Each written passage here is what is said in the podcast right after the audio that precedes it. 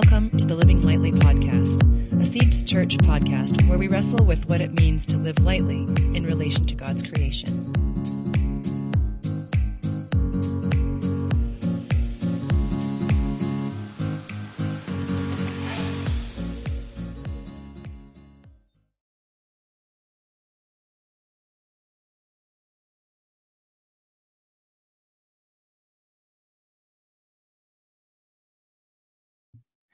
I'm one of your hosts, Connie Heppner Mueller.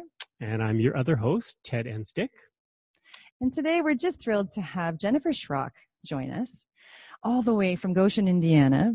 And uh, Jennifer is the leader of the Mennonite Creation Care Network. And we're going to learn a bit more today about what that is. But first of all, Jennifer, welcome. Thank you. I'm glad to be here with you. Just to start things off, um, because I'm imagining uh, many of our listeners won't know you.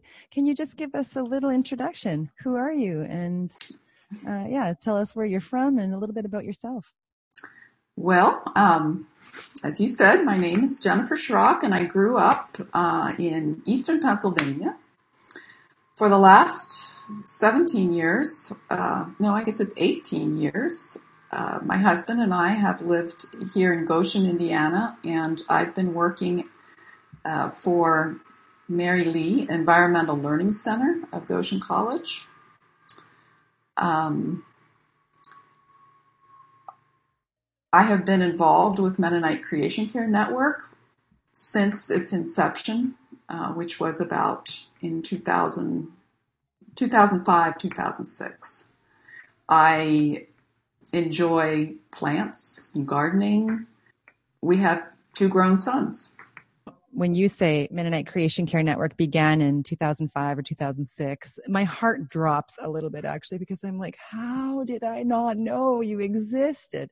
So uh, I, I'm so glad to now know that you that the organization exists, and I'm really looking forward to learning more about it and becoming more part of things.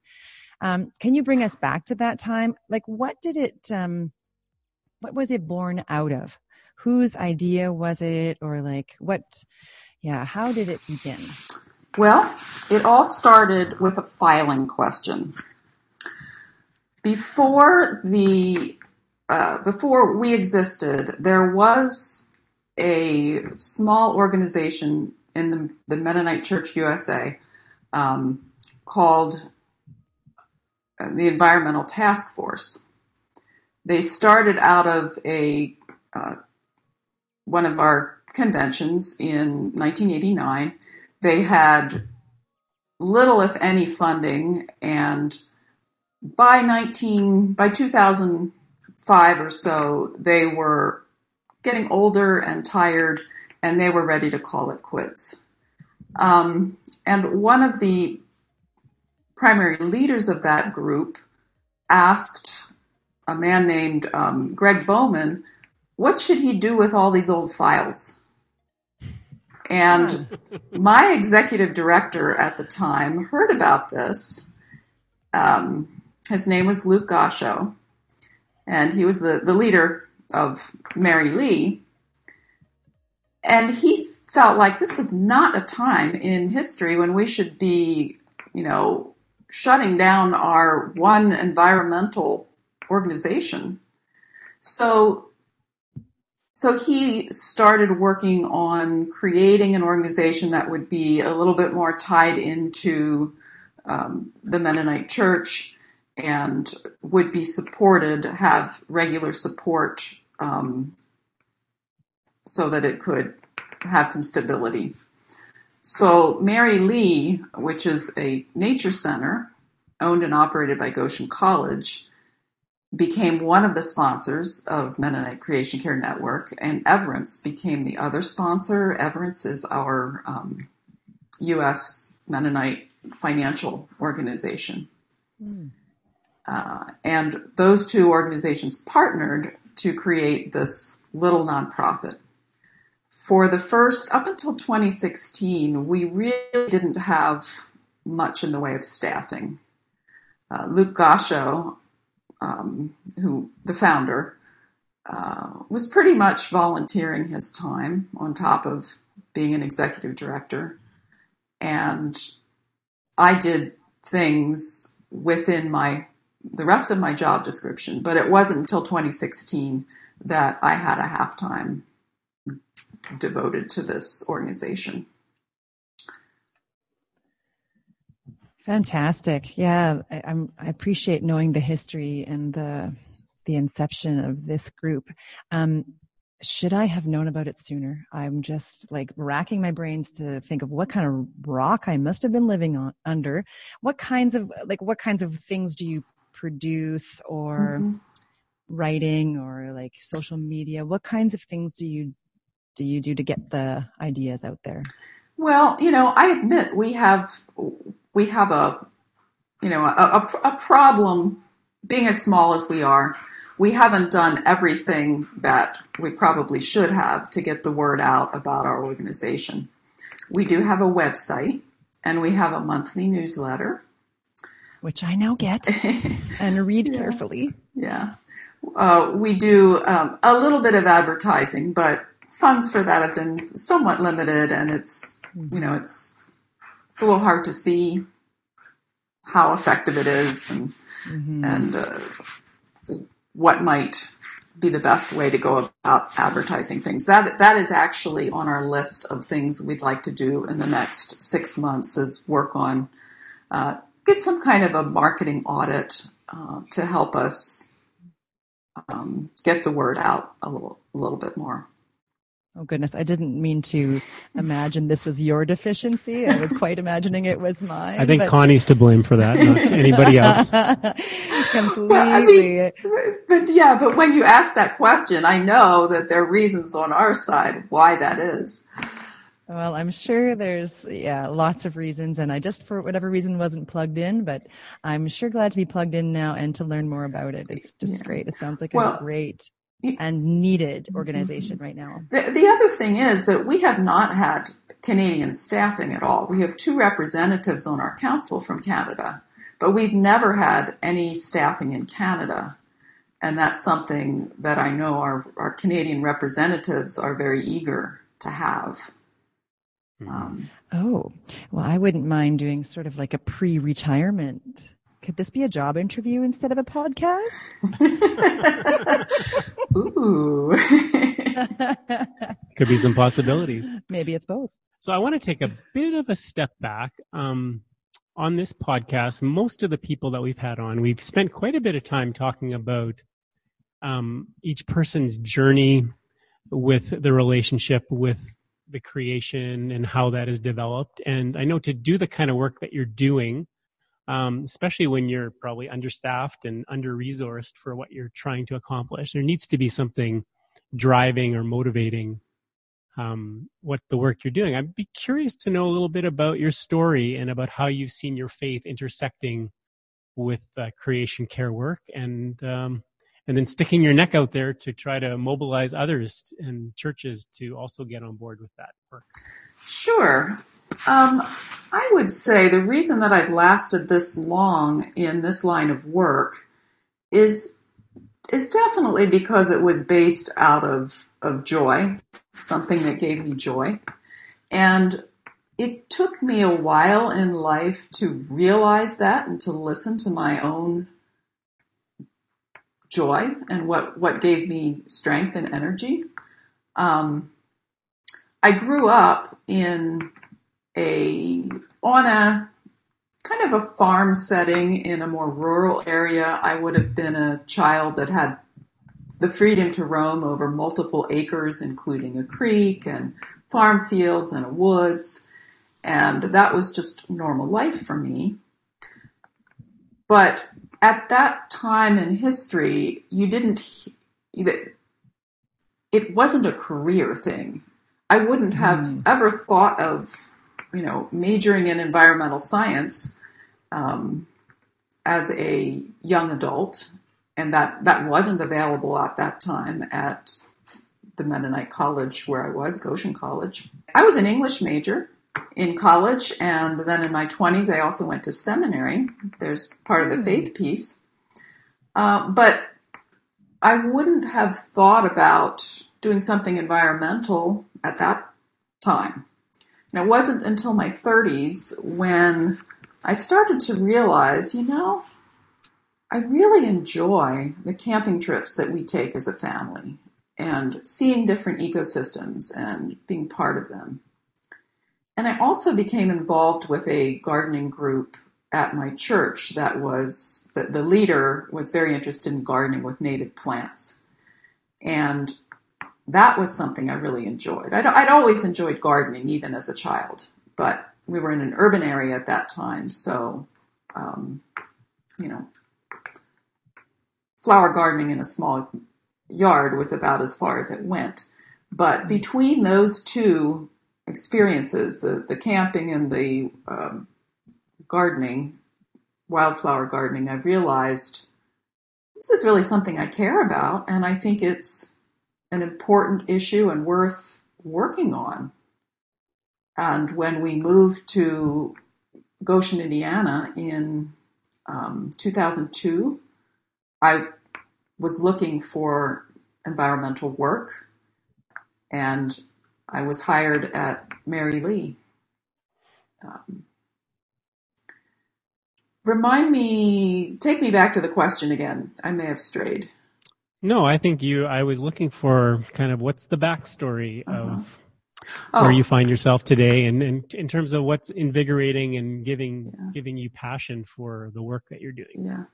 In, in terms of faith, I, I would say that creation and God as creator was always an important concept to me, even from childhood. I mean, I can remember going down to the basement and um, I, I, did a lot of Bible memorization at that point in my life, and it was emphasized in my Christian ed experiences. And I can recall reciting the creation story to the canning jars in the basement. You know, I that was one of my favorite scriptures even then.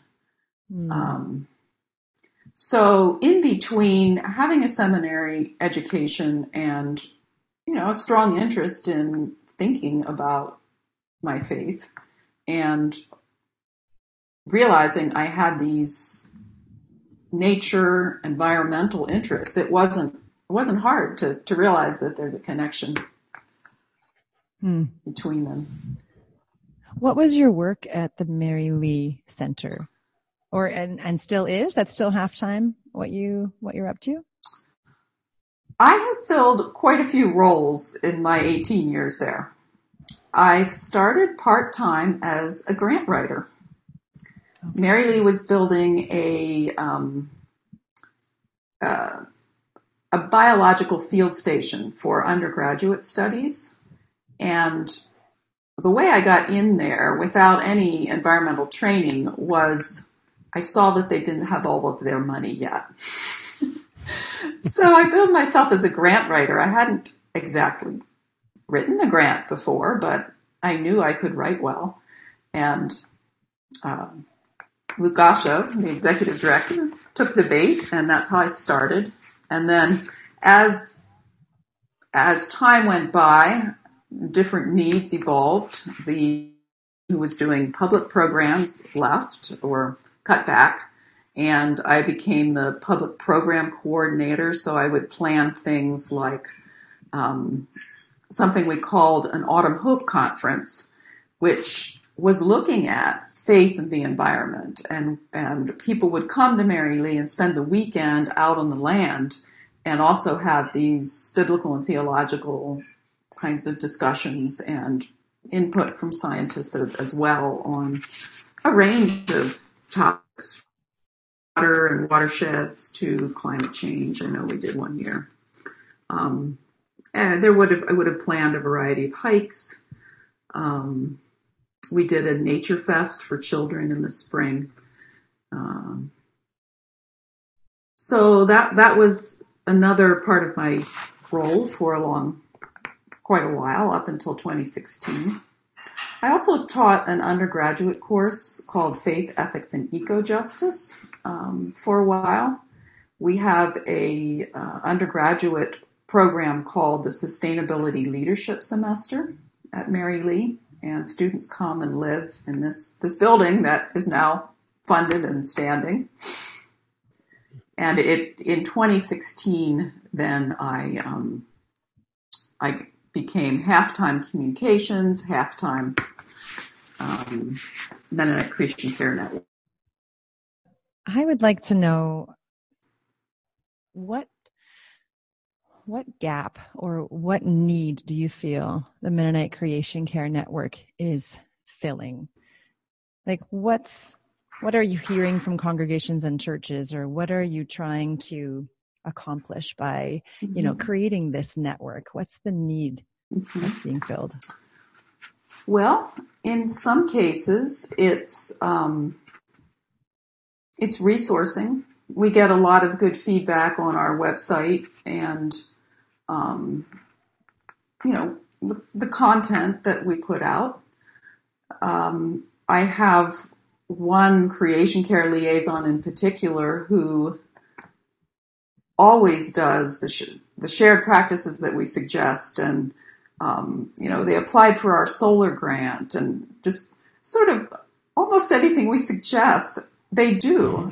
and, and she says, you know, it's really helpful to have someone prompting and saying, well, this is the next thing, or because mm-hmm. um, it is easy to get stuck and think, okay, well, we did that. We got the solar panels on. Now what?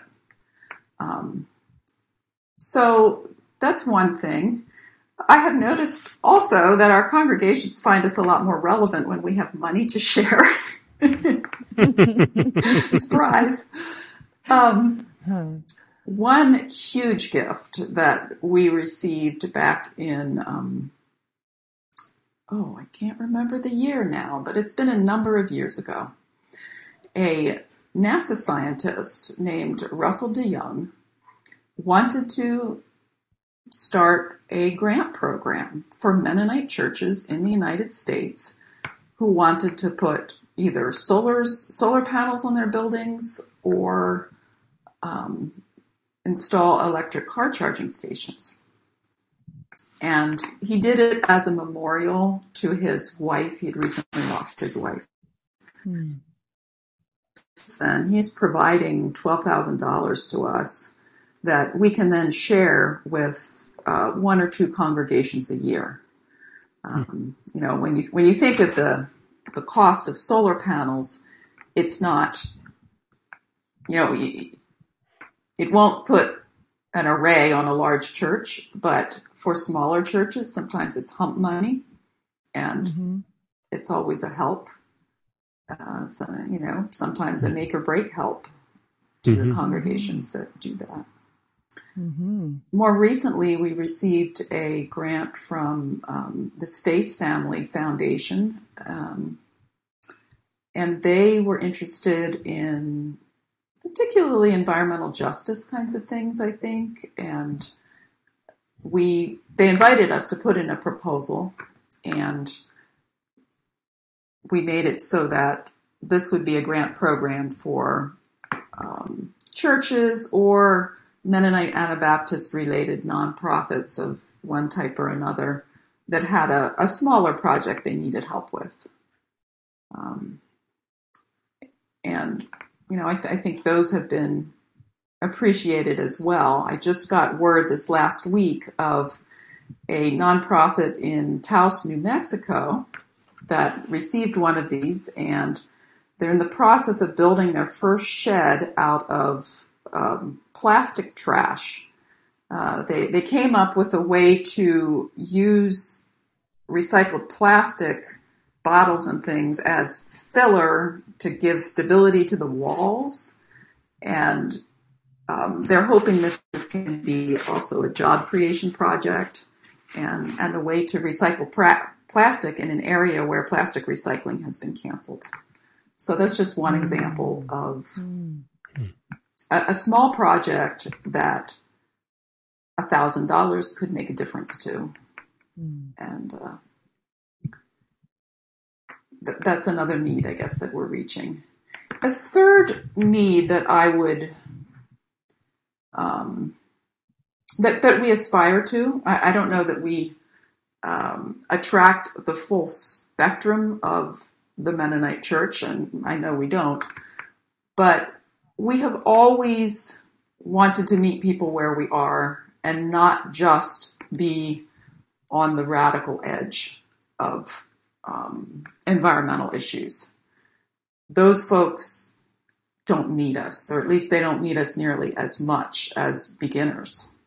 And we don't want to leave beginners behind. So we, we've tried to um, emphasize that everyone is welcome, you know, to whatever their comfort level is and whatever's appropriate in their own contexts, you know, their geographical contexts, their political and theological contexts. Um, early on, our um, one of the marketing terms we used was a hundred shades of green.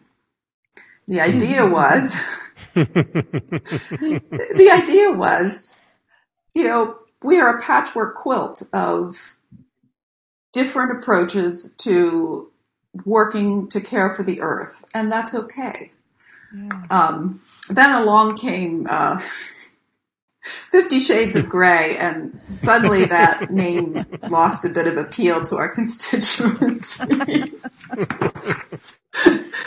so. But just to be clear, you had it first, so we'll.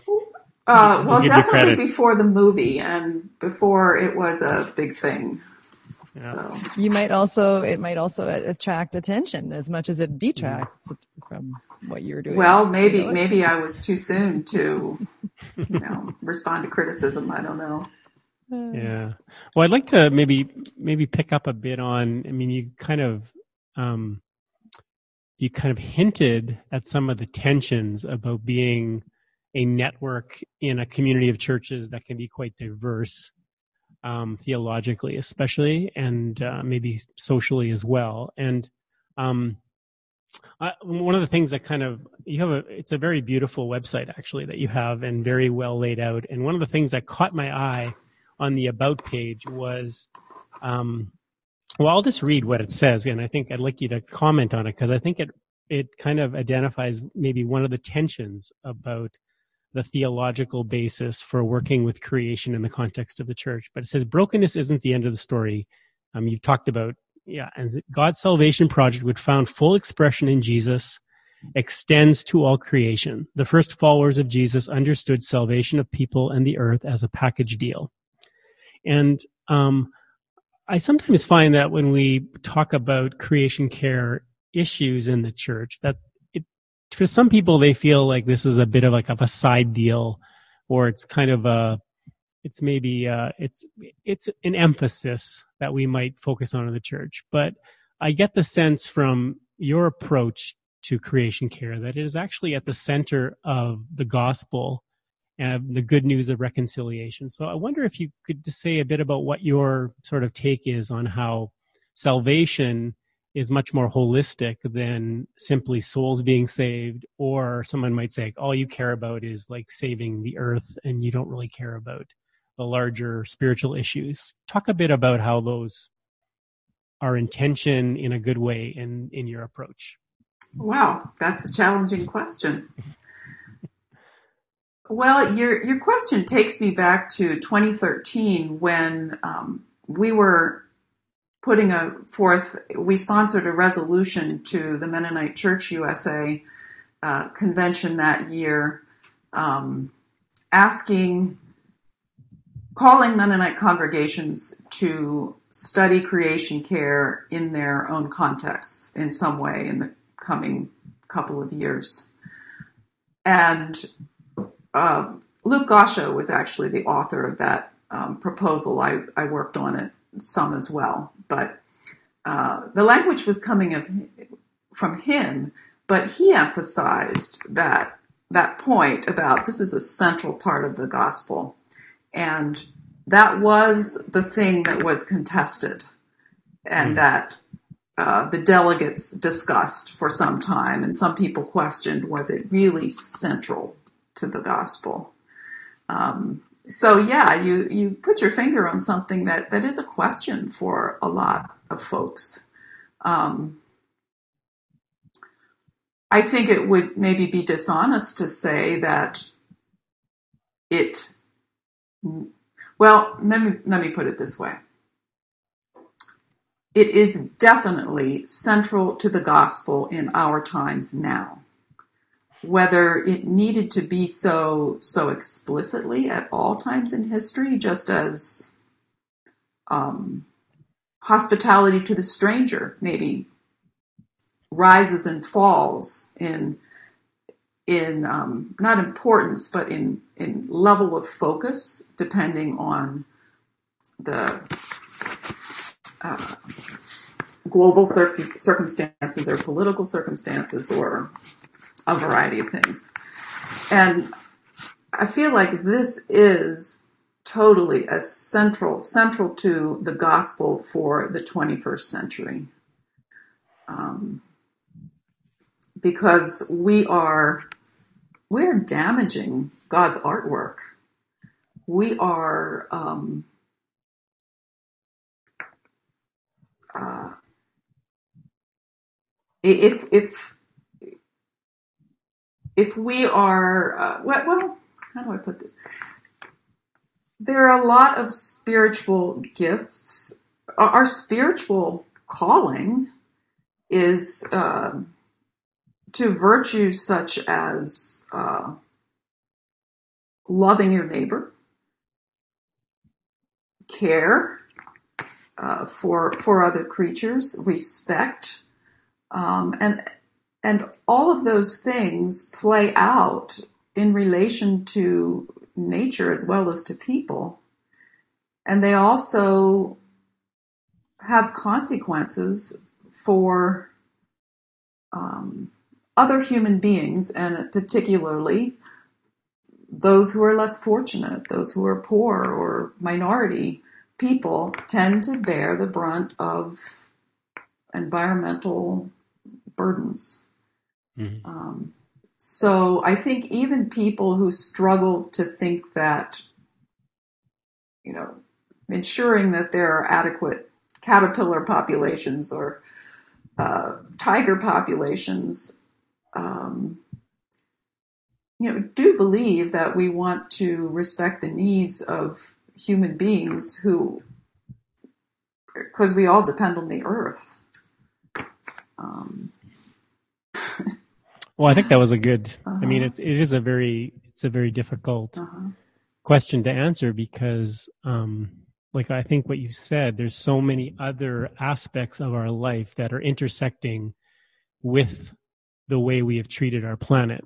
And so, um, right now, one of the hot topics of our time is racial injustice. And the other hot thing is COVID 19. And it seems like both of those issues are not unrelated to issues of our planet and how we care for things and who has and who doesn't and how resources are shared and all these things. It just feels like they're not, you sometimes think like, well, how can you even talk about the planet right now when we're trying to stave off this virus? But, uh, you know, there's, there's so many things that are interlinked in that. And so if we want to be, um, followers of Jesus who comes to save us in a holistic way, then we need to we need to interact with those issues because um, the planet is not just some abstract idea; it's where we live.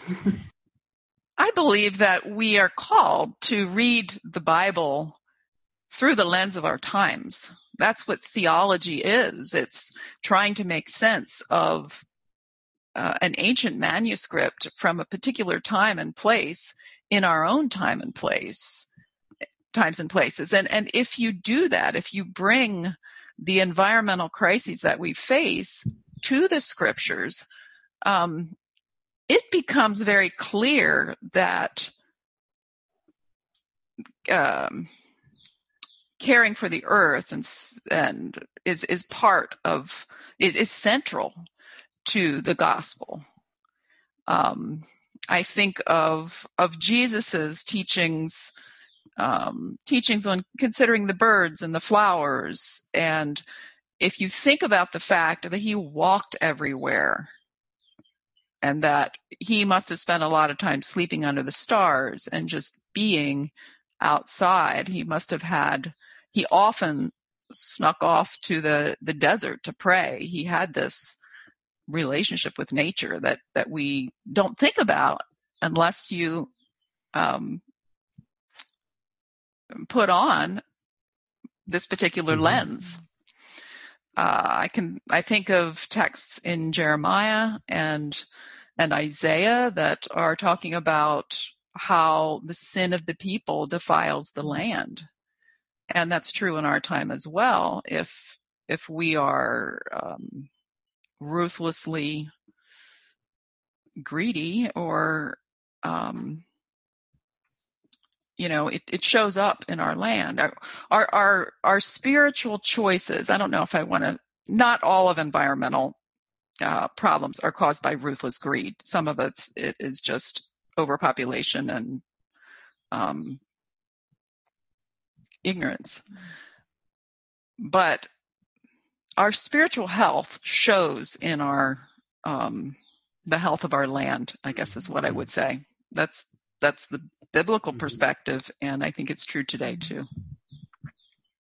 Very true.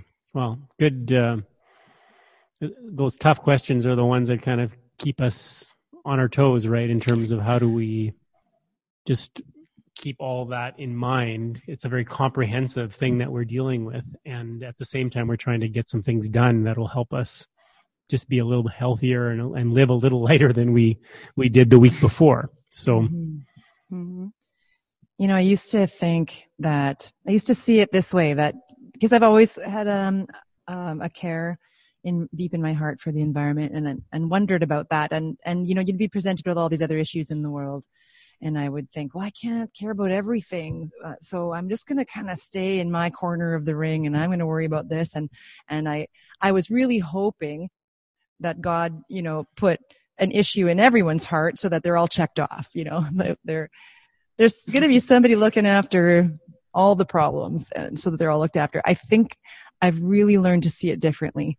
And I think you, this is what you're getting at too. I've learned to see it that um, it's a tapestry and that when you when you tug on one thread, you tug on it all. Like what Ted was what you were just saying, Ted, about issues of race and justice and the environment and the, the virus and economics like just go on and on. It's all connected. And that i feel is that's why i'm so excited about your network uh, because that's what we need more of networks to understand that we're all connected and to the natural world and not to see it as my issue your issue different issues you know it's it's all one and the same so uh, my next question for you is like what what does mc what's the acronym? MCCN, MCCN right? Uh, what are you hoping are the next steps? What's like the, the edge of your work right now and, and the future? You know, we, we need more work on, as do many Mennonite organizations, is, you know, how do we, how do we reach out to people who don't look like us um, from different races, different cultures, and how how do we include them um, in in what we're what we're doing and in ways that are authentic to the fact that we are majority white. Mm-hmm. Um, we have had some um, uh, an African American uh, man and a Hispanic uh, person on our um, creation care council. In in both cases, their communities kind of called them back as I mean they were needed boots on the ground kinds of things more than this bigger network. So um, one of my questions is how can we hear those voices without drawing talent away from where it is most needed? Um, a, a related direction that maybe is more at, the, at, at this point it involves me personally more than the whole network but mennonite world conference has just started a task force on creation care and i was invited to be on that task force by virtue of my role. So this is kind of exciting to sit on a committee from people from five different continents. Mm-hmm.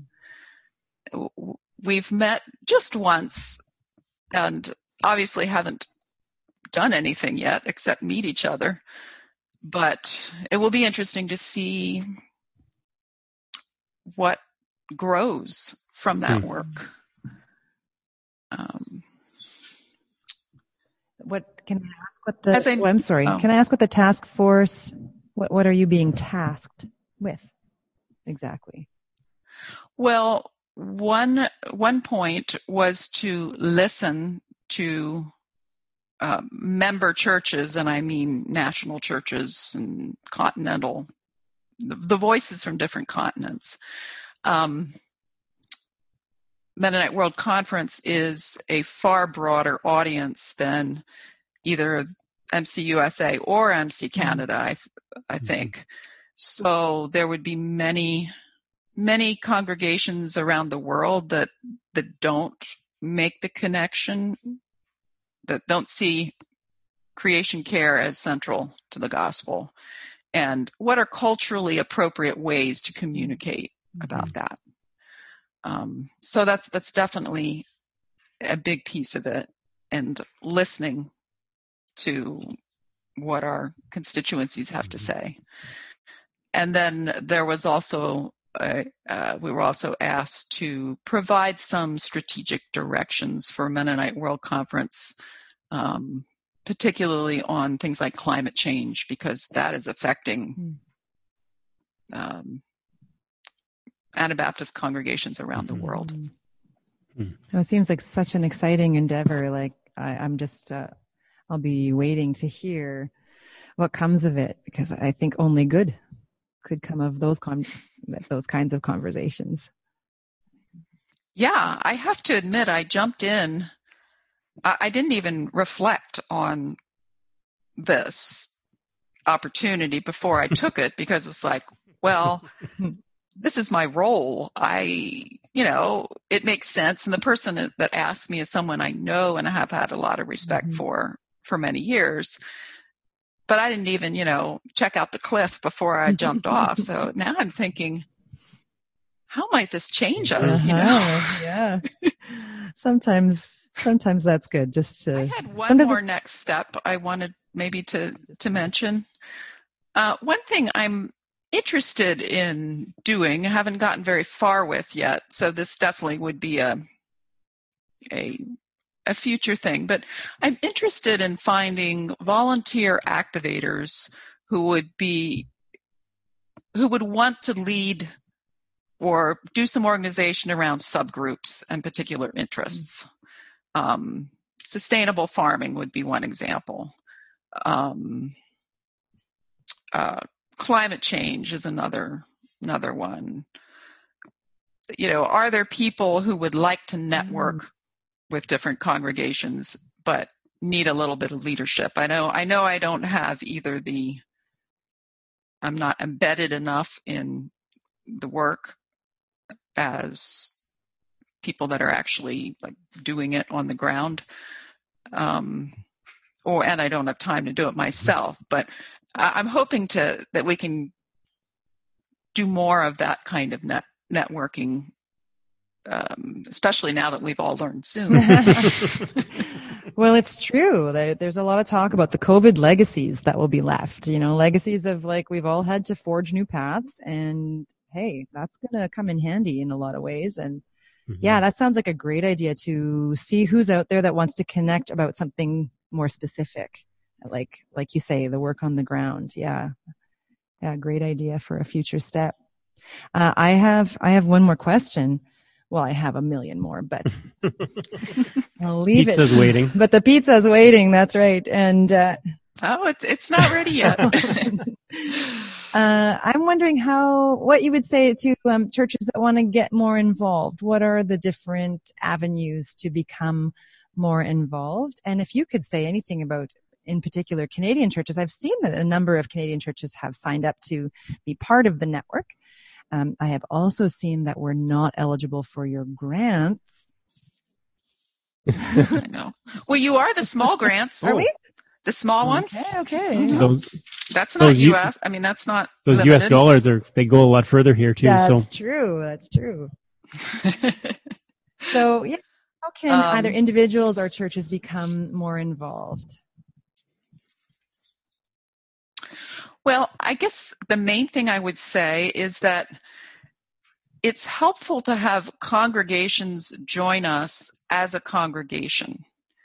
Um, our original Shades of Green uh, thing, we now call it Green Patchwork Churches, which I don't like quite as well, but um, they're churches where the church as a whole has agreed that um, they would like to be actively engaged in caring for creation. And how they do that is totally up to them. And we don't have a lot of benchmarks or uh, standards that people need to meet. But that intention, and then secondly, they need to have a to name a creation care liaison, which is someone that connects to me a little bit and keeps me informed of what the church is doing or you know provides feedback or whatever. So i think a, a lot of churches are doing great things on their own and i don't even know mm-hmm. about them. But it is helpful i think to connect with us because you can you have an opportunity to scale up what you're doing that way. Maybe you can inspire someone else, or maybe you can even reach out and call them to um, do what you're what is important to you. Um, also, if a congregation out of that that sort of networking with us, if they form a green team a committee within the church. Churches that have that apparatus tend to get more done. It just gives initiatives a little more stability than one off kinds of, oh, let's do that now. Um, so, those are the main things I would say.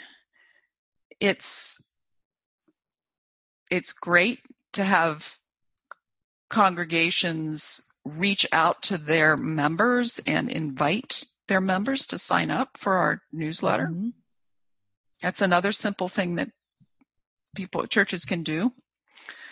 Um, in fact, I I send out I have a segment within my mailing list for creation care liaisons and sometimes I send it to office managers as well. But it's it's called 10 minute tips and tricks and they're just easy things you can do in 10 minutes. Um because everyone's time is limited and, and that's one example you could put a note in your bulletin inviting people to sign up for mennonite creation care network and then they would know about it and they wouldn't 10 years from now say gee i had no idea I don't know anyone like that. Exactly. yeah Yeah, great. And you also have a Facebook page, I've noticed. So Mhm. that's another way folks could connect and like and follow the page. Yes. Hmm. Yes. Um, oh, I keep thinking of things that I would I would like people to Mhm. know.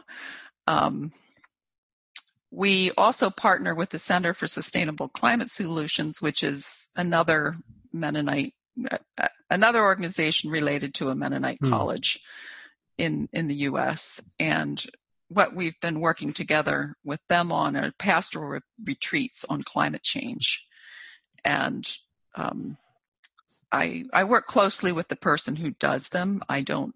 I haven't been that involved in delivering them myself, but um, quite a few of our pastors have come to these and have found it very valuable, I think, to be able to speak with other pastors honestly about this issue, how it plays in their congregations, and you know what to, how to respond. Um, so, you know, a congregation could also send their pastor to one of these. They're um, so far they've been free, other than travel costs. Travel, what's that? What's this thing you talk about? we just thank you so much for joining us today, Mhm. Jennifer. Well, thank you. I really enjoyed talking with you and thinking about your questions. What a great thing that you're doing. Until next time. Take care. Okay. Bye bye. Bye bye.